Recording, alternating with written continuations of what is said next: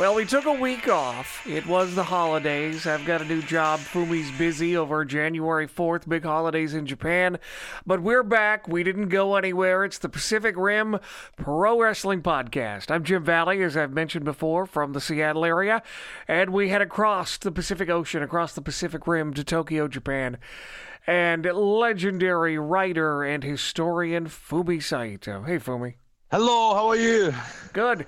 So, as we've mentioned before on the show, you Yeah. do the announcing. Are you the play-by-play or the color man? I'm the color man. I, I have play-by-play announcer with me. I don't have I don't have announcer voice. Neither I do do the color commentary, and also uh, I do a quick translation of everything that's happening as it when it goes on, and uh, I translate real quick, then give a commentary on top of it.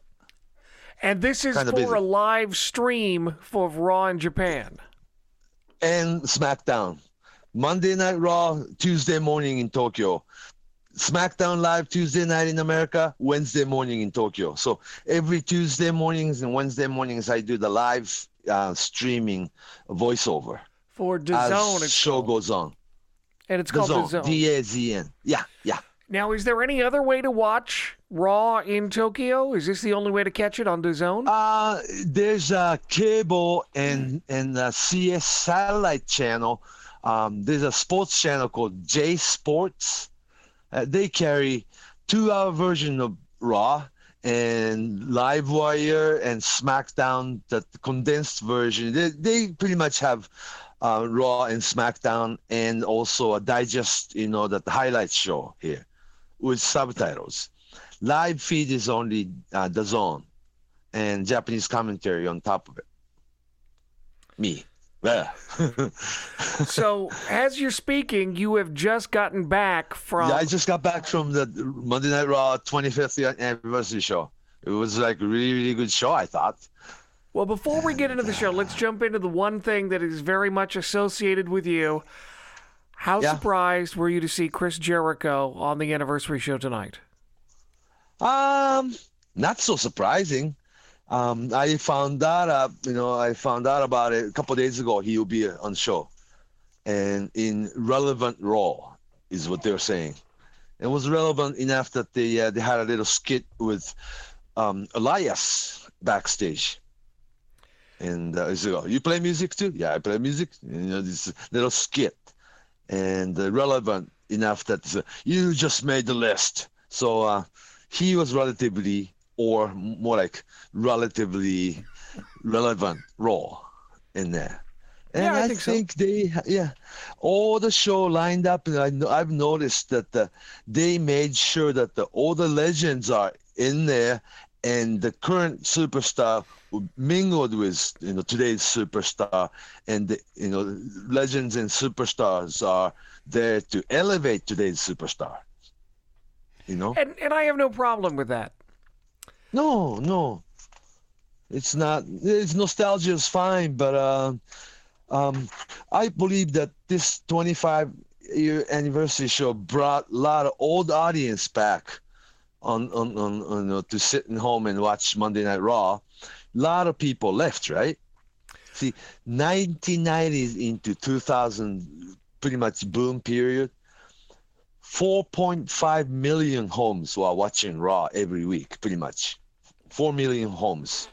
Today's Raw, what, 2.5 million homes they're constantly watching. So I don't want to say but the, they have somewhat lost about a million audience in between. So I think today's show brought back a lot of, lot of old, old audience. And they're showcasing today's superstar. And uh, they will be, you know, this old fan who turned in today will become regular next week. Well, that's the Hopefully. plan. I know. I don't know. Yeah, I'm. I'm going to, and we've done this before. I'm going to disagree with you about the about the show about the Raw anniversary show. I was Okay, go ahead. Say. I was nonplussed, and maybe this could be my fault. Maybe I got my hopes up too much. I'm willing to take some of the blame, but I thought I thought the show opened hot. I thought the the Mr. McMahon Stone Yeah, Cold interaction with Shane and. Stephanie. You know, Yeah. any other show, I mean, it's been done before. There's no question about it. Any other show, you'd be like, oh, this again. But Raw 25, the 25th anniversary, that is exactly what you want. It was perfect. Absolutely perfect. Oh, you gotta have Stephanie and Shane in, in the ring right away and call out, "This is my father," you know. And she, he's gonna, you know, he's gonna come out like Mr. McMahon. Then he's gonna heel a little bit, you know. Um, all only person who's gonna appreciate this and is done is me, and then they just healed, you know. So, you know, thank you, Vince. Thank you, Vince Cole. He turned that into heel mode, you know. That would naturally bring Stone Cold into the ring, of course. It was done perfect, right? I think.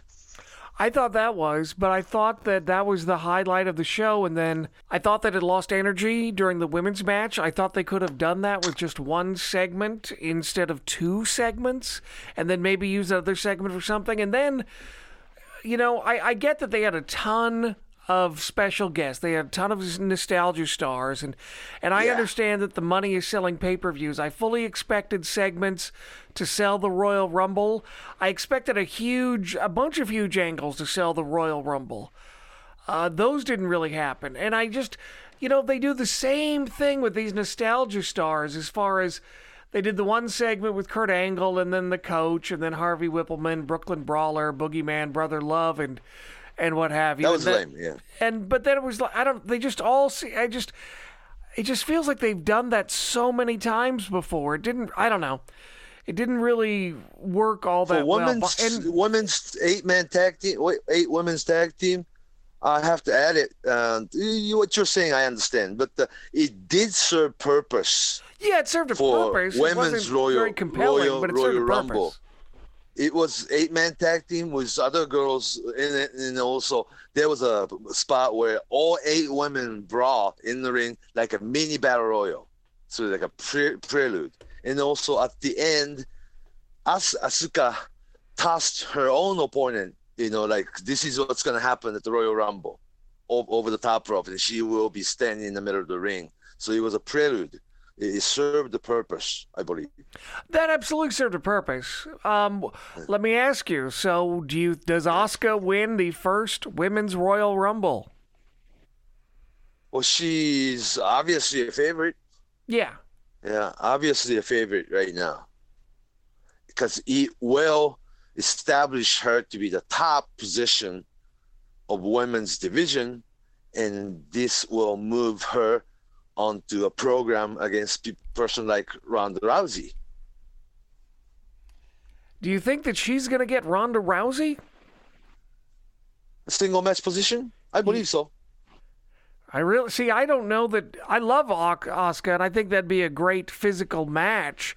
As far as being able to pull off a match with Ronda Rousey, I think Asuka could. But WrestleMania is for a casual audience, and I don't know that the casual audience has been exposed enough to Asuka. I I think it's going to have to be It doesn't matter. really. It doesn't matter. The focal point is Ronda Rousey, not the match. Whomever his opponent is happened to be just Ronda Rousey's opponent. I was, I'm sorry about Asuka, but uh, um, it doesn't have to be the match of the century. Debuting Ronda Rousey is the main point. The opponent is relatively less important. We shall see. I wouldn't be surprised to see Asuka win and go on to face uh, Alexa Bliss. Uh, and I don't know, Ronda Yeah, Rousey. I yeah. think you've got to go to Stephanie McMahon. You've got to go to Charlotte Flair, Sasha Banks, somebody who's much Probably. more established. We'll see what happens. We'll see what happens. Mhm. That's the fun of this show. We'll see what happens. Yeah, yeah, yeah. Because remember, Ronda Rousey will go over though for sure. Oh yeah, of course. Whoever she's Yeah. facing. So she is not going to beat Charlotte Flair. Flair, I don't think. If they have a match that's one year or two years on, on, down the road. Plus, Ronda Rousey is, you know, the his uh, her, her um, appearance is fine, but uh, as far as wrestling match in WWE environment, it's untested, wa- you know, uncharted water. only did running, and uh, yeah, first few six months to a year, probably she will get by, you know. But uh, after a while, she will has to be able to work. She's athletic. I mean, certainly she has experience in real combat sports. If she can just work light, I mean, she probably has some of the similar Uh, movements that's not the point. footworks. Uh, have to be, has to be a wrestler. Yeah, she has to emote. Mm, it's not like you know you have to have a heart for wrestling. It's not like going through motion. You can see through that. Wrestling fans are not as dumb, you know. WWE fans are very educated, though. Seriously, you know you can't put just you know ex MMA superstar into you know wrestling ring and sell it. You know, and probably initially yes, very topical and uh, it's going to be a newsworthy thing, and a lot of media will get on it. And after a while, uh, the, this is a you know aspect that they have to be very careful that uh, you know what happened to Ken Shamrock. You know when he started super hot, and the minute you know, he bounced start bouncing off the ropes, you lost it. You know so um, Ronda Rousey will have to have very special treatment. Has to be very much protected. But not today. We're not talking. We're not going to talk about Ronda Rousey. We should find the time to do so because we don't have much information, you know, as to when she's going to really start and what she's going to do, or how committed she is, or how committed the company is, or how they communicate. You know what I'm saying? So, what about the rest of the show? Um, you know, I thought that the match, I was actually kind of nonplussed by the Roman Reigns Miz match. I, I thought that I, I thought it I thought they'd wrestle with more. I thought they'd wrestle with more intensity given the the the you know that's the 25th anniversary. I thought it'd be like a real main event style match, and it was just kind of your yeah, basic Raw have. TV yeah, match. they had to. They, I, I thought it was like a, it looks like a regular match to me too. You know, they they had to have. Remember, they had to have uh, Brock Brock Lesnar and Strowman and Kane at the very end of the show, so they had to have Roman Reigns Miz match somewhere in the middle. Still title match. It's a three and a half hour show. So they went overtime today. It was like a three hour and 15 minute show altogether. And uh, yeah, it's pretty hard for today's audience to sit through all three hours, right? And uh, at the very end of the show, you have to have Roman, I mean, uh, Brock Lesnar and Braun Strowman and uh, Kane in there because that's the Royal Rumble main event, and uh, they have to do the pull apart kind of thing. So Roman Reigns Miz in a Continental match had to be in the first hour or something, right? They they didn't have match title match feeling. I, I agree with you. Yeah. I think that for me, uh, the most disappointing part of the show, and Yeah. something that they built up, was was the Undertaker. They built Came up. out- They built up the Undertaker, and he literally. I mean, I don't even know what he said. He said like nothing. He was in character. Yeah. Yeah, but he was a character. But it's like he just said, talked about his vanquished foes. It was time for them to rest in peace, and I. I All, all the legends. yeah, it's like it didn't. whomever wrote that line. Yeah. I don't know. And he didn't even take out the hood. Now, I was one. Yeah, I was wondering you know, how long his you know, hair really is in regular life. Could be short, could be long. He didn't take off the hood. You know. Yeah, I was a little bit disappointed in that, huh? yeah, I thought it was. Yeah, and kind of relatively short too. Segment was. And Is that all? Is that all? Right? Well, and also, yeah, it was a short segment. He didn't say anything, and, and, and I got to be honest, this is this is kind of a minor nitpick, but if you're in the Manhattan Center, Yeah. he should have been dressed in the original costume with either the gray or the purple gloves, or he should have had some sort of nod to that original look being being on Monday Night Raw's set in the original Manhattan Center. Yeah, he could have said that. And uh, plus, um, at least it was not the costume and hat that he had at WrestleMania. He retired that, right? So it was different costume though, at least, That's true. but not the original purple or gray gloves or anything like that.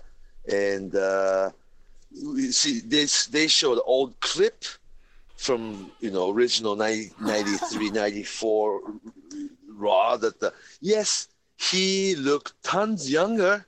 Of course, 25 years later. A lot of people aged, you know.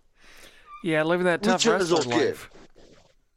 That Mm. wrestler life, too, man, it's hard. good and bad though because yes some of the older audience including myself yes i was there. I watched this episode. I watched this match. Yes i was there kind of feeling and uh, you feel that yeah that was definitely 25 years ago. And so they were being pretty honest about it you know how you know how much older and you know say for instance Shawn Michaels looked. Boy, he Didn't he sounded look a bad too. yeah I'm, I'm, and I mean this sincerely. I am not being snarky. Mm. Yeah, I don't know if he's been sick or had throat surgery or maybe, you know, maybe there's some cognitive issues from the the rough style of wrestling. But he sounded and acted different. It was a yeah little, and then eyes yeah. Yeah. but at least he was honest about it. That the honest meaning that you know one one thing that bothers me is like uh, you're the boss now, and talking to Triple H, it's relatively that's relevant. Yes, D, when you say DX, Shawn Michaels was the the you know you, your main guy, and Triple H being sidekick originally. Now that uh, you know the time has changed and Triple H is the main guy, main guy, you know, and uh, they admit it, which is good, you know.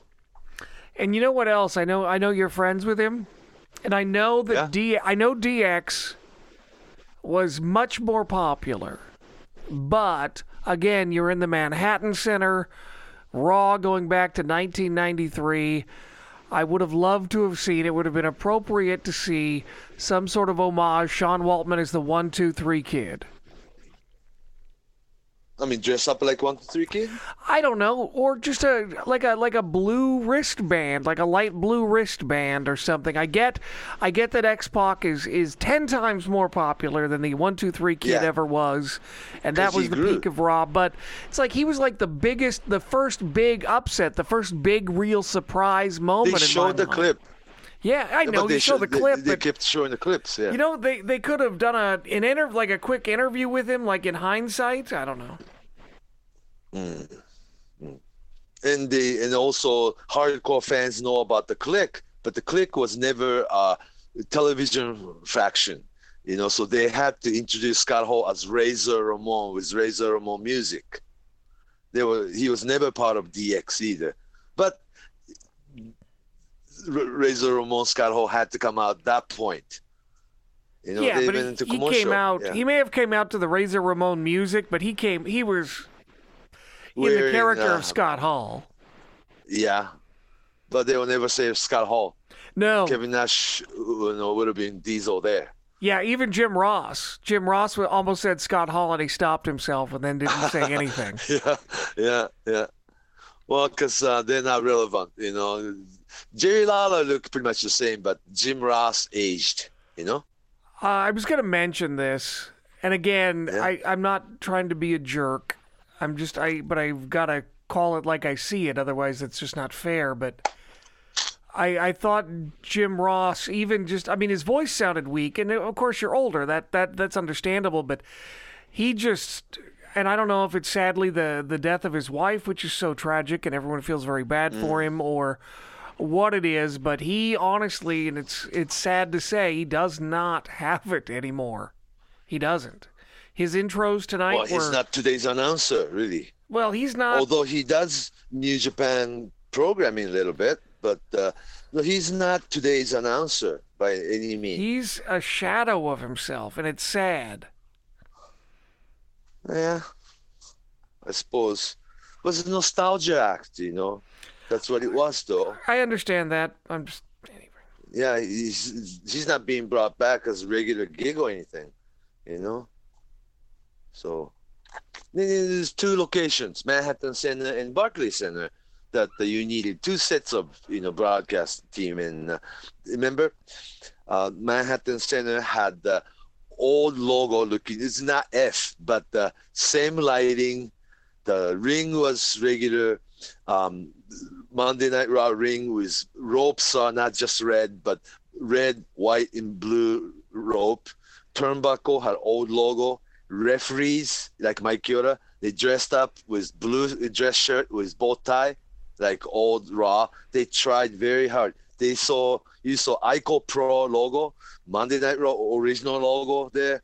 They brought the whole atmosphere back, and I um, I have to give them credit that the, the the place looks like old Manhattan Center, like a time machine. Yeah. The feeling was there though. Yeah, that, that was pretty genius. Know, yeah, and the same entrance and everything, you know. They needed and, Sabu uh, to the, jump off the Raw A, the A in Raw, the sign, and almost fall. Oh yeah, uh, yeah, that that happened. But uh, today's too many superstars. Yeah. Each and every legend and superstar only had one segment. Even Flair or AJ Styles wanted to do interview like Hulk Hogan with Mean Gene. You know something, Mean Gene? You know he did that. You know because he he said it in the interview. I always wanted to do this. That was and, a good moment. Uh, I mean, there was... were there were moments that were good, but I just thought that overall the show lacked a lot of momentum, and the show was very paint by numbers. And I think on the night you mentioned, when a lot of people, a lot of Laps fans are probably coming back. I, I think sure. you wanted something a little different. I think you wanted something with more momentum. I think you wanted it to. I think you wanted a really much a much faster paced show, and you you didn't really get that. You got kind of the same show with kind of the same legend segments we've seen before. Yeah, but as I was doing the live commentary, it went so quick though. Usually just you know Monday Night Raw three hour thing, you know, we pace, you know, and we take note and do this and I got a you know you know the, the running order, uh, piece you know piece of papers, you, know, you just it gets kind of long. But uh, today if I felt like you know it went so quick though. You know, really did the the match was rushed. You know, like Matt Hardy against Bray Wyatt. The finish came out of nowhere, right? Yeah. The match was short. I did that think that was interesting because back in the days of Raw, Matt Hardy has an underneath job guy and an enhancement talent. Lost one time to in a TV match to Mike Rotunda. Uh, yeah. Bray Wyatt's dad is IRS, so that was kind of a nod. I thought. I'm sure that was by design. Yeah. Yeah, but uh, the, this you know walking Martin, you know Matt Hardy and Bray Wyatt, you know thing can be a you know can climax on important pay per view single match. Yeah. But they uh, rushed it so much that the finish came out of nowhere. You know, uh, what what was the finish of Martin, Matt Hardy's? Slipping my mind. Oh, it was just a Sister Abigail, wasn't it? Uh, no, it was no. He was going to uh, um, his finish, and then, then the Bray Wyatt pushed him into the rope. Yeah, and something happens, and, and he right caught him with the Sister Abigail and pinned him, pinned right him away. clean. Yeah, pretty much as if the program is over. Yeah. Maybe I'm wrong, but uh, they could have that sing- a very single match at some very important pay per view. You know. We shall see. Maybe the feud isn't over yet. I don't know but kind of almost wasted the whole single match, huh? Yeah, I, I, thought it was. I thought I felt bad for the people in the Manhattan Center. As you were watching the show, were you surprised? I mean, they didn't get to the Manhattan Center really until almost the third, the second hour. Yeah, I guess people standing there and watching the monitor. Yeah. yeah, they make let people you know make people sit and wait. I guess a lot of people were mad. There were videos on Twitter about people getting upset. Yeah, yeah, I read that too. Stuff. Yes. Yeah. Mm-hmm, mm-hmm. I'd be mad too. Yeah, but uh, this is a TV show, though.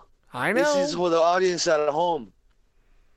Audience at home will be watching both, you know, segment, you know, going back and forth, Barclay and, you know, Barclay Center, Manhattan Center, and all the venue in between, and it's, it's, the whole show is designed for audience at home.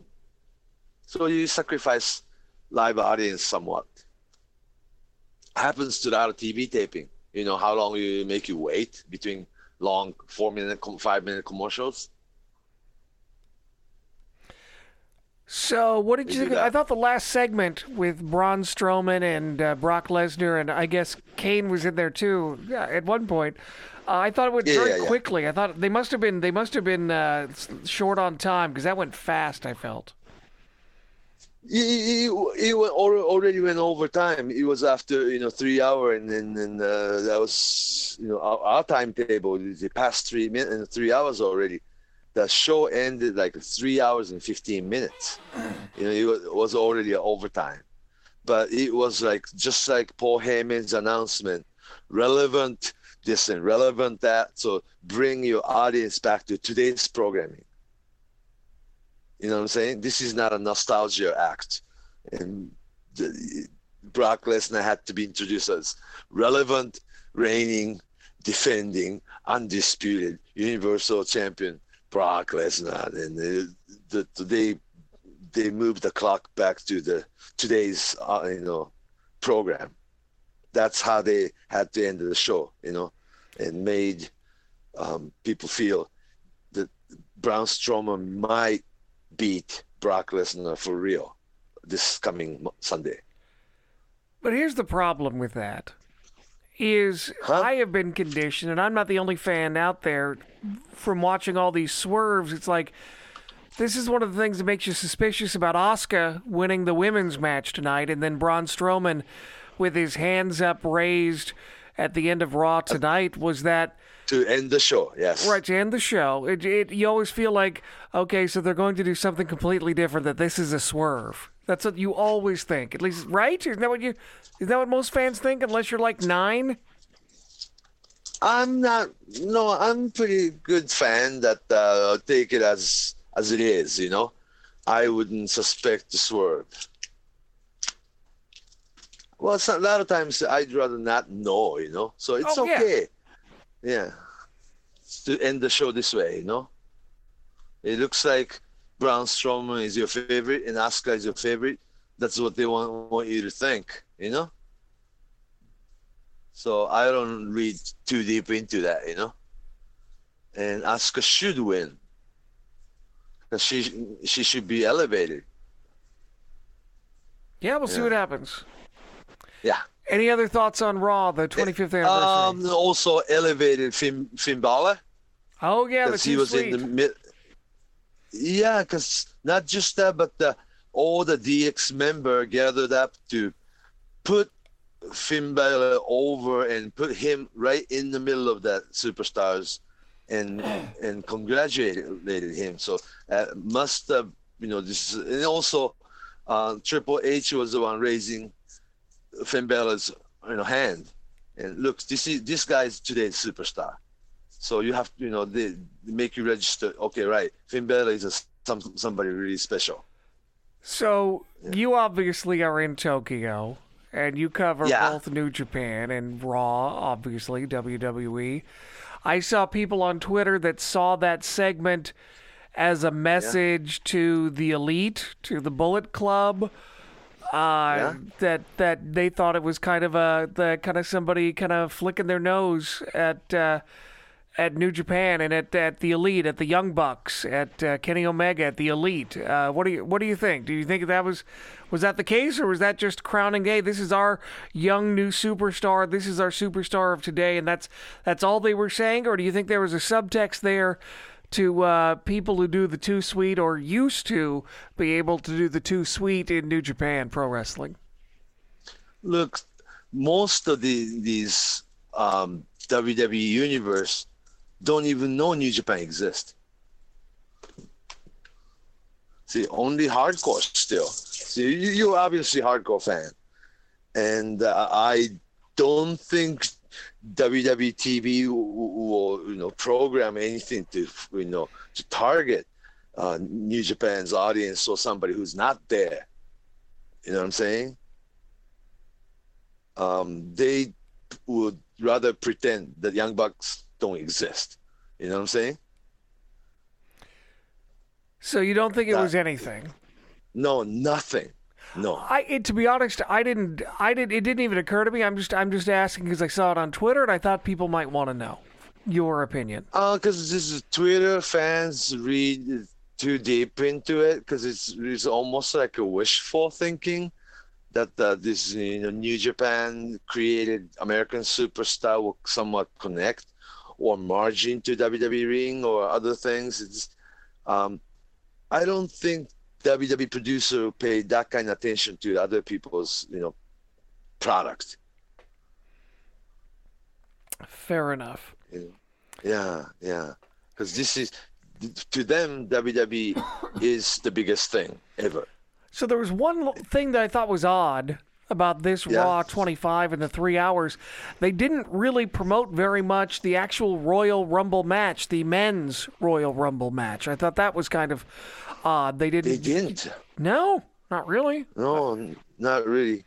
They had interview with AJ Styles, who is SmackDown superstar. Well, Talked he's about SmackDown yeah, but he's, title match. he's- yeah, his title match. They talked about Roman Reigns and uh, Yeah. You know maybe, but I you know they usually have some other stuff, but nope. I didn't. I didn't notice. it. No men's Royal Rumble, huh? No. And the main event is obviously Brock Lesnar, the triple threat. So, it yes, Royal Rumble 30 men's Royal Rumble men's match, you know, battle royal match is almost secondary now, huh?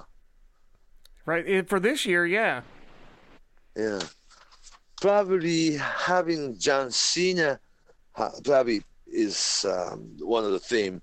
They were saying that uh, it is only second or third time that they that the John Cena is actually in in Royal Rumble match. See, but they didn't really have much focus on uh, men's Royal Rumble at all. No. Think of it. No. They had John Cena and Elias. That was that was kind of interesting. Very interesting. And John Cena didn't go over. Yeah, he got the crotch shot, and uh, who's standing in the, in the ring standing was Elias. And also had a little tease with Chris Jericho backstage. So the purpose was to elevate that guy, huh, today. I don't Yeah. know if he really elevated him or not, but uh, what they've done, Chris, little skit with Chris Jericho, and the in-ring skit with John Cena, and he they gave Elias pretty good, you know, length of time in the ring, you know, going into like a third hour of the, of the Raw. It gave him long period, you know, long segment. They really want to, you know, push him. yeah, he's the chosen one, it seems. Yeah, it seems. Yeah, to me. Yeah, but they saved uh, this, you know, DX and New Age Outlaws, X Pac and Razor Ramon thing till very, pretty much the very end, or the main event type of position at the Manhattan Center. So that was interesting, and also they got beat right away, but the the way they brought in the revival, Dash Wilder and Scott Dawson, for new, you know, for older fans, who are they, right? But uh, they were in a pretty good position, although they got beat. But uh, they were introduced like they were somebody. Yeah, you know, beating the revival is not that big of a deal. No, yeah, but the the, the position they were in, and then uh, the way they were brought in, and after all the superstars and legends are already in the ring, then the music comes out, and then uh, Dash Wilder and Scott Dawson come in. and go, wow, who are they? But uh, they were in pretty good position, though. So these are today's su- superstar, two teams. You know, the Luke Gallows and Karl Anderson against the Revival. So they uh, and also all the DX and Razor Ramon X Pac still in ringside. You know, so they had this superstar rub, you know, rubbing kind of you know atmosphere they had match. So they must have elevated them. It didn't come off like that, but uh, position wise, yes. Uh, Don't get me wrong; it's pretty hard for me to look at Dash Wilder and Scott Dawson and look at them like a su- big superstar or anything. You know, it's hard for me to you know accept that too. But uh, the position, you know, they were in the position. They uh, they treated like these two you know teams are today's superstar team. Maybe. We'll I see know, what I know happens. it's you know, yeah, because it's I know it's hard for you to accept new new superstars too. You know. It's hard for me. Yeah, because you don't look at the revival as a superstar, right? No, but I, I certainly saw Gallows and Anderson at one point as a superstar, and what they showed tonight, what WWE booked tonight, made me think, okay, maybe they're finally going to be able to realize their, their full potential in WWE. So, um, you oh, know, I thought Gallows the- and Lucan. I thought the revival was great. The revival was great at NXT, and then some of them. So, we, we, this is a, this is a rant for another for another show, but everyone gets so excited when whomever comes up from NXT, and there honestly, there have been so many acts that have failed on the main roster, and it's not from lack of talent. It's just because there's like two different it. promotions. NXT and WWE are two different things, and you need two different sets of skills and different Yeah. size and different look to get ahead on Raw or SmackDown.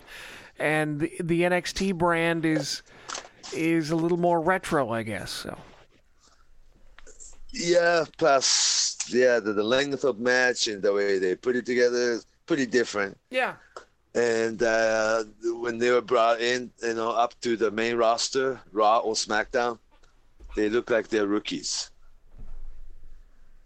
yeah, it's true. Yeah, yeah.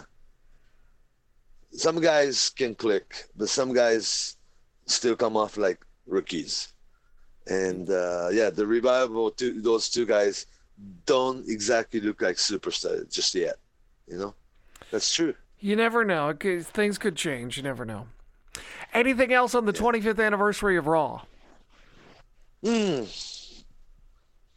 Mm, well, another interesting thing, you know, the way they use Ric Flair, you know, the Alexa Bliss and Charlotte Flair is two two brand champion, and uh, they were gonna, you know, you know, stand face to face. Then Ric Flair comes out, so that was how Ric Flair is being used, to, you know, today's, you know, I guess the timing, I guess. So uh, over the holidays, you went and saw, or I guess last week, I guess it was, you saw Stardom. Last at- weekend. Yeah, this Yeah. past at Korakuen Hall. You saw Stardom at Korakuen Hall. Yeah, yeah. So Yeah. what are your thoughts? What were your thoughts? Oh, this is another Korakuen show. Yes. Yeah. It was good. What about uh, Rachel Ellering? She was there for the first time, wasn't she? Yeah, and then she actually she came in at the end of December, so she spent whole month here. He didn't she didn't go home for Christmas or New Year's. And she was here till like a couple days ago. And uh, yeah, she had a pretty good tour. And kind of reminded me of the time that the Sean Waltman came in for the first time, you know? You know, when she was, you know, when, when Sean Waltman was one, one to three kid, lightning kid, he was still 19 when he came over. It kind of reminded me of, of him, you know? She, um, yes, Rachel has, Rachel Ellering has big potential and also great attitude, great attitude about wrestling and coming to Japan. And I brought her to Bo Nakano's spot a couple times too. Oh, fun. 'Cause- yeah, because um, Rachel's hero is Bo Nakano. You know, she had all the eight by tens and T-shirt and all the videotapes and everything. You know, and uh, she explained that to Bo. You know how big of a fan she is. You know, and then uh, uh, Bo Nakano gave her her blessing that the you use big leg drop off the top rope for finish or something. And she, Bo Nakano gave her a blessing. You know, to use the leg drop. That's very sweet. Yeah, I did see one picture, I think, outside the door Not of yet. the, the That's- picture of a that's it. young Bull Nakano and Bull, and then Rachel in front of that door, the door that you walk into on the left, I think it is. Yeah, yeah, yeah. We took picture there.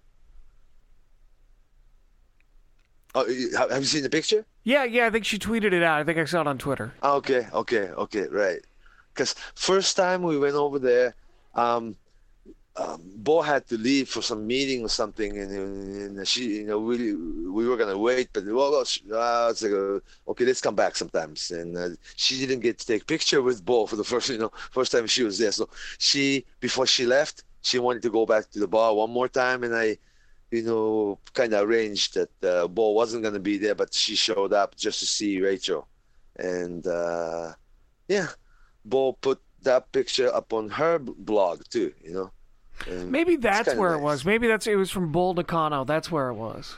That's who. Bo that's Nakano's blog. Yeah, yeah, yeah, yeah. And uh, we took pictures, and uh, she was really happy. And uh, yeah, uh, not because she's a daughter of Paul Ellering, but uh, she um, she has this wrestling, you know, heart, attitude. You know, like a, you know Well, I know that you know? you were you were close to Road Warrior Hawk, and she was close to Road Warrior Hawk. She called him Uncle Hawk. Yeah, Uncle Hawk. Yeah, yeah. So that must have been And fun I know. I know her mother too. So yeah, Paul Ellering's first wife. You know. So uh, Stardom has got some pretty good momentum, though. It seems like it seems like there's there's renewed interest. I wanted to ask you about this. Just generally speaking, it seems like I think there was a there was a, a tweet the other day. It might have been from Striga that said it wasn't like the biggest crowd. It was like three to five hundred, but Noah sold out like their first show in years. Uh, Big Japan is doing well. Obviously, we've talked You about talking All about Japan. Hall? Uh, no, it wasn't. It wasn't. It wasn't at Korakuen Hall because Korakuen Hall's bigger. But it was. I forget where the place was. But they said, you know, uh, it's- Shinkiba, you mean? maybe that's what it was. Yeah, Shinkiba. That sounds right. Yeah. Yeah, Shinkiba first ring. Yeah. But what do you? Oh, they always sold out there. Yeah, set out there. What, what do you think is responsible for what? What's the tide that's raising all these boats in wrestling in, in Japan and in Tokyo? Ooh, it's wrestling always been pretty popular in Japan for one thing, and there was a bad time that uh, you know, 2005, 2006, and I really felt danger that it's, is wrestling gonna survive, you know. But it's been 10 years, and, and uh, thanks to New Japan's rise and uh, Tanahashi era, that he really brought the popularity back, and uh, people don't, you know, don't give Tanahashi enough credit. But I do think it was a lot to do with his popularity and energy, and uh, you know, to bring you know wrestling, you know, back to this pop- popularity, you need to reconstruct the whole new set of stars. You know, Shinsuke Nakamura, the you know Naito a little bit, and you know you need the whole new set of stars. Just like after Hulk Hogan left, there was a down period WWE in WWF at the time, you know, until Bret Hart and Shawn Michaels, you know, that they were put in the position to be champion and everything, but it took them for a while, you know, while WCW was relatively popular with NWO, because NWO you, you had Hulk Hogan as a heel for the first time ever, you know, not ever, but but uh, you know, black and white, you know, NWO or talent like Kevin Nash, Scott Hall, Sean, all all moved to, you know, one company to the other, and it was an exciting time for WCW. But uh, yes, I believe wrestling fans are with company. You know, if you love New Japan, you will be following New Japan for a long time. If you're a fan of All Japan, you will be following that logo. You know, kind of. Stars fine, star power, yes, but the wrestling fans have this certain um, sentiment, I, I should say, that I, I grew up watching New Japan, so I will always gonna be watching New Japan, kind of thing. You know, up there are ups and downs, you know, but uh, yes, you Yeah. always gonna need a new set of star to come out. I think it was Striga who tweeted out that uh, in 2017, Stardom attendance was up 20%. Yeah, they ran more shows too. Well, that could be it. Yeah, yeah, yeah. So- yeah, but they were running more shows and uh, having the crowd up twenty percent. That's just a quite accomplishment. So uh, January 23rd Yeah, is the uh, would have been the 80th been. birthday of Japanese legend, late. right behind Ricky Giant Dozan, Baba. Giant Baba. Yeah, yeah, yeah. Did was Yeah. was there any member was there any memorials or anything uh, today for his birthday? Mm, actually, not. No, actually, no official memorial or anything like that. Yeah, to tell you the truth, memorial is this. The people remember him and talk about him. You know, nothing official of all Japan doing it because today's All Japan is not Giant Baba's All Japan. You know, yes, the All Japan today today's All Japan yet has Mrs. Baba's blessing because Akiyama's running it, but it's not the same company. You know, and also I don't think Mrs. Baba follows wrestling anymore. You know. Does she ever make appearances anymore? Uh, no. When when when she handed the company to you know like Muto uh, back in 2002, he made appearance. When she brought Tenryu back, she was there, and also she made one appearance when Akiyama took over the company. But other than that, I just don't think she follows wrestling at all. Not today's wrestling, no. Okay, I was just curious. Yeah, but yeah, there's there's no official memorial on anything like that. Um, but the news and magazine would, you know, run story on Giant Baba pretty much every year, this time of the year. Yes. So we've obviously he would have been thir- 80, yeah. Yeah, we've obviously talked about him before in the past and how he and Inoki are 1A, 1A, 1 1A, 1B, whatever right underneath yeah. Rikidozan when it comes to the pyramid of Japanese wrestling legends. Those are your top three, with Baba and Inoki tied for second. Yeah, yeah, definitely. And both Baba and Inoki started very same day, you know, April of 1960, you know, under Rikidozan.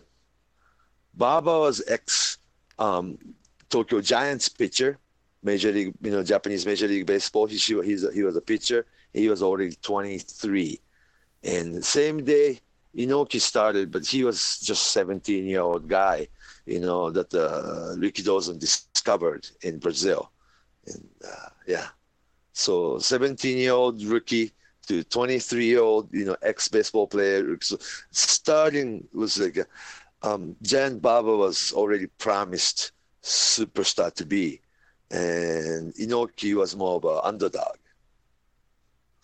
That was what drove him. No? He was driven because of it. Yeah. Now, a lot of people, a lot of the matches that I see get shared on YouTube or social media tend to be the ones where he was much older. Do Baba? you know? Do you have any favorite Baba matches or any famous Baba matches that aren't like the older comedy ones where he was middle of the card? Oh no, no. How about like 1967, um, Baba against Gene Kiniski single match. 1967, Baba against Bruno Sammartino single match. 1968, Baba against Bobo Brazil single match. Those are very good single match. Oh, Baba against Crusher Lisowski. Baba against Dick the Bruiser. See, Baba is like a, almost like a generation older than Inoki's heyday. See, um, Baba's peak was in, in late 60s instead of 70s. Also, probably that the 1975 match where Giant Baba beat Jack Brisco for the first time to become NWA champion, December of 74, I believe. Yeah, that match was pretty good, color. But uh, his peak period, I believe, was like a 67 68, 69. Baba against Dick Beyer, the Destroyer. Those are the Baba's primetime match. You know, that's hard. Yeah. Uh, but you can find those tapes. It's in uh, YouTube or it's in DVDs. The Baba's peak period, I believe, is in late 60s. And Inoki's peak period don't start until like mid 70s. Inoki's best matches are, in my opinion, Inoki against Strong Kobayashi, Inoki against Billy Robinson. Yeah. And he went into those uh, work MMA kind of thing. Yeah. So, but those are all Inoki match, not good wrestling match. You know what I'm saying? Is there anybody, I mean, from a promoting standpoint, I don't think there's anybody that you can compare with Baba. Is there anybody? Is there any sort of giant in wrestling that's ever been that you could compare Giant Baba to as far as bell to bell? Hmm. When Andre was good, he was good. Not the Andre the Giant 1987 WrestleMania 3 Andre the Giant, But uh, when Andre had long hair with you know, short trunks and Yeah. having single match against people like Antonio Inoki, you're talking like in 73, 74, Andre actually was good work. Oh, Andre against Stan Hansen, 81, that was good. Now that's a pretty famous match. Isn't that a, isn't that the match where Andre wasn't really working as hard as Stan wanted him to, and Stan just kept coming at him and coming at him and pushing him? Mm. And that, uh, and also Stan was really convincing that uh, he could, you know, people thought Stan could beat Andre the Giant single match or something. Yeah. Believable match. And body slammed him too, you know? But was there was there another dynamic in that match with Andre and Stan Hansen where maybe Stan was trying to get Andre gassed in the match because he kept, you know, from what I was told and what I, what I think I saw, and I'm not a tremendous expert, but it sure looks in that match on YouTube that. You know, Andre is kind of on his bicycle a bit with, with Stan Hansen and not wanting to to to expend too much more energy and Stan is just pushing and just just driving forward and driving forward and driving forward and really trying to make Andre really work for it.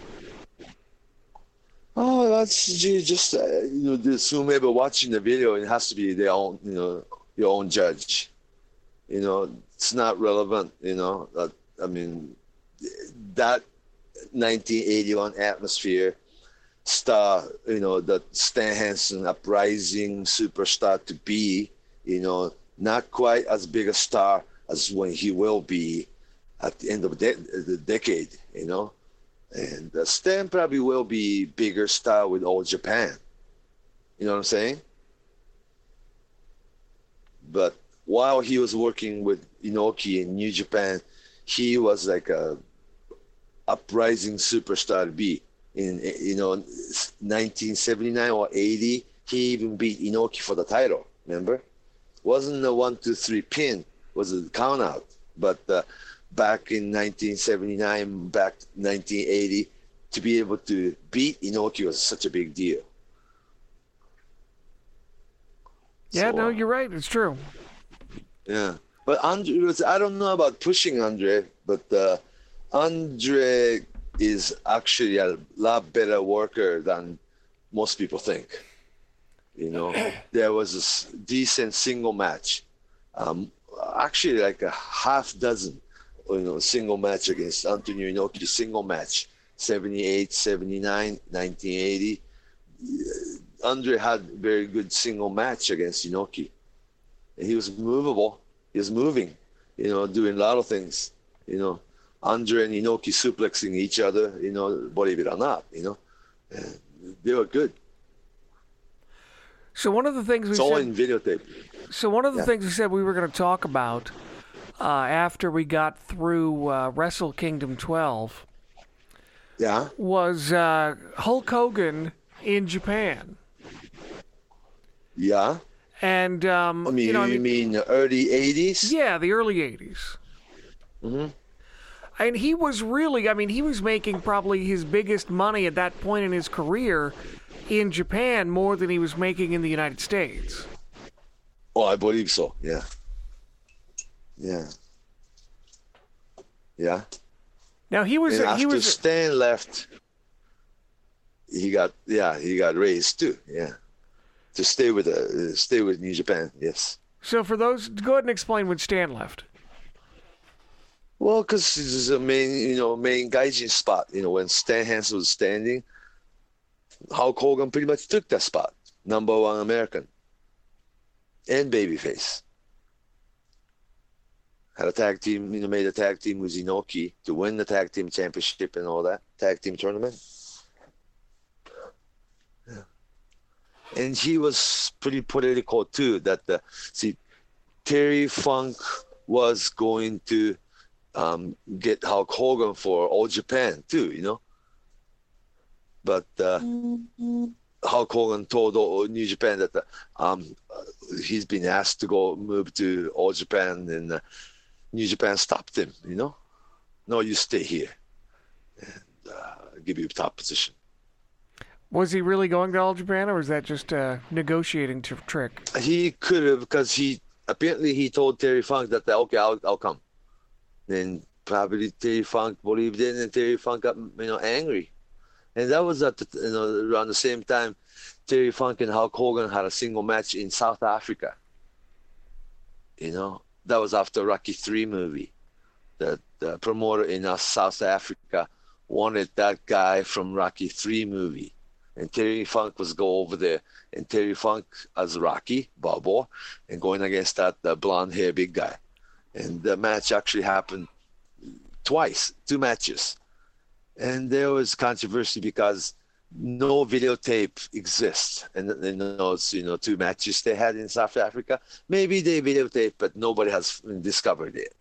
But uh, how Hulk Hogan told Japanese press that he beat Terry Funk in South Africa, and Terry Funk said to Japanese newspaper, "No, no, he did not beat me. It was just DQ."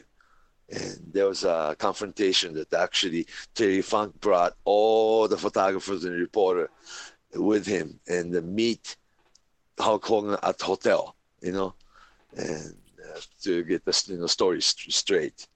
And Hulk Hogan didn't meet him in front of everybody, you know. So there was more to it than that. You know? And didn't Hulk Hogan uh, kind of back down? Yeah, it depends on who you listen to or who you you know what you've read. You know, you'll never know. You'll never know. You know because he was not a wrestling angle. It was more of an angle that, that Terry Funk created on his own. So what about the famous match? And I only saw it in I think uh, Pro Wrestling Illustrated. But yeah. uh, Dusty Rhodes against Hulk Hogan in Japan. Yeah, but you have to remember that uh, Dusty Rhodes was at the time was much bigger star than the young Hulk Hogan. Right. 27 year old Hulk Hogan was not quite as big a star. And also still three, third year, fourth year rookie, you know, in business, you know, and not quite as seasoned, you know. And it was good because um, Dusty Rhodes worked babyface style, you know, match in Japan for the first time. And uh, see, when you have like single match Dusty Rhodes against Antonio Inoki, Inoki naturally is a babyface, and Dusty Rhodes will be working like a heel, right? That doesn't really translate what American Dream Dusty Rhodes should be. You know, he has to work babyface, you know, to all the dancing and elbow drop and all those things. You know, uh, so Hulk Hogan against Dusty Rhodes in Japan was Dusty's very good match because he did American babyface moves against young heel Hulk Hogan then. See, Dusty Rhodes is one of those those American wrestlers. It's very hard to get over in Japan because he wouldn't be doing what he does in America. You know what I'm saying? If he had or the Florida match, you know, type of match in Japan, he would have been different kind of star, you know. But at the time, New Japan had a different structure. All Americans are heels, you know, guys like you know Dusty Rhodes or even people like say um, Pedro Morales or somebody come to Japan, he works heel. You know what I mean? So it's not the same guy. See, I always scratch my head as a kid. See, this is not the same Pedro Morales you read in wrestling magazine. You know, big baby face in America. For some reason, you know, come to Japan and work like a heel. And I was going, it's not it, is it? You know, so it's different because Inoki in New Japan, Japanese wrestlers are always total babyface, and all Americans were like heels. They didn't recognize American, you use American as babyface until Hulk Hogan. You know, whereas All Japan and Giant Baba always had a lot of American babyface. See, Dory Funk and Terry Funk, the Funks, Mil Mascaras, all these people come from America and work exactly the same. You know? So Terry Funk, Dick Slater, Dory Funk, uh, even young Ted DiBiase, they all worked like babyface and they got over differently. A little different structure, you know? Different so, setup, I should say. Who went over, for those who don't know, who went over at Hulk and Dusty? Ah, I don't remember. It must be DQ because if it was clean one, two, three, I would remember. Yeah, I think it was You know, Dusty go. Yeah, it was. It's gotta be Dusty Rhodes against Bob Backlund, two babyface, right? But the Didn't- single match happened in Japan. And didn't Dusty Bob work Backlund- subtle heel? Uh, more of like a diversity type guy, you know. In the parts of the match, he'd turn into heel, and parts of match or end of the match, he'll turn back into babyface or something like that, you know. Yeah. So, yeah. And also, when Dick Murdoch and Dusty Rhodes team up as a Texas Outlaws, they would work total heel style, even w- within the same tour, though. So, some match Dusty Rhodes worked like heel. Some matches he worked like babyface. Kind of confusing, but uh, that's how they worked. I remember seeing the uh, pictures, and I think it was in Pro Yeah. Wrestling Illustrated again when I was a kid of Dusty and Bob Yeah. Backlund wrestling. It's like Dusty versus Bob Backlund. It happened in Japan. In Japan, And given Yeah, probably yeah, the politics of the United States at the time, you know, that match probably couldn't have taken place. Probably, you know, maybe in Florida, I guess. no, not in New York, no, but definitely not in, not in New York. Yeah, not going to happen. No, both babyface, right? Probably, yeah. That tape exists though, Yeah. and uh, and Dusty Rhodes worked as serious he could, you know, like a title match kind of wrestling match. Right. you know, yeah, starts clean, you know, collar and elbow, lock up, tie up, and do the headlock, takedown, head scissors, get up, you know, did very, you know, serious single match, title match type wrestling content, you know, and then uh, something happens, or somebody like Tiger Jeet Singh runs in and uh, destroy the match or something, and uh, both of them, both Dusty Rhodes and Bob Backlund, you know, walk out of the ring, both being babyface or something like that. Well, we'll have to do uh, more Hulk Hogan. Maybe we'll do it next week, and we'll get into more of Yeah, because. Hulk Hogan was superstar in Japan before he was big superstar in America. That's one thing that's for sure. Yeah. And he learned so much about carrying himself like a super, super, you know, big superstar by watching Inoki. So before we go, there is one thing I forgot to ask you at the beginning of the show, Yeah. and I'm sorry about that, everybody. Uh, what is it? So Monday Night Raw, 25 years. Yeah, yeah. Is there any wrestling TV show in Japan that is comparable or has any sort of legacy or nostalgia in the vein of Monday Night Raw? Well, Friday night, you know, Friday night wrestling, New Japan, and uh, actually, it's not even New Japan, but um, Channel 4, ever since Rikidozan's days, since like 1958, you know, always had Friday night, 8 o'clock. So it, they ran a lot longer than Monday Night Raw. And Inoki's uh, World Pro Wrestling on Channel 10, uh, they ran um, Friday night, 8 o'clock, you know, starting like in 74 all the way till like 88. So, yes, Japanese network television ran longer than Monday Night Raw, actually. Yeah. Okay, I was Yeah, just curious if there's any sort of years, though. tradition like Yeah. that. Uh, they treated like a sports broadcast, so they didn't really count it like a episode 2000, 1000, you know, 287 episode or something like that, you know. But they, I'm sure they had a lot longer than uh, 1,287 episodes altogether, because they ran 40 years, you know. Same time slot, time slot, you know. So, uh, so it's not like Monday Night Raw was the longest lasting wrestling show. But when you think about it, WWE always had, you know, different wrestling show, you know, before Monday Night Raw. So it's depends on how you count it, you know. Yeah, I, Wrestling show has been around. yeah. I mean, if you're just talking about WWE programming, that's that's impressive. But I mean, if you're talking about one show with the same name and same continuity, well, then yeah, then you're into a different ball game Because I mean, even Portland wrestling, which I grew up watching, was still on Right. the air longer Well, but than Raw uh, right now. New Japan show was always called World Pro Wrestling. World Pro Wrestling. and the same logo, same you know, it's ever since I was a little kid. So they've been running, you know, a lot longer than Monday Night Raw for sure, though. You know. Well, I was just curious. All right, then. Well, look, uh, we should uh, wrap up, but we'll be back next week Yeah. and we'll talk the history of Hulk Hogan and anything else that's exciting and newsworthy. Probably Or do the Royal people- Rumble yeah, wrap if up. Anybody has question, and we haven't had question and answers for a while. Yep. So I um, I'm asking people to you know, uh, yeah, come up with some questions, and I would like to be able to answer some. And where could they ask the questions at? Fumihiko Dayo, F U M I H I K O D A Y O. Fumihiko Dayo at Twitter. And I'm Jim Valley on Twitter, and we will wrap up the Royal Rumble next week. And uh, we'll Yeah. be much more consistent now that we're out of the holidays, I promise you. Yeah, yeah.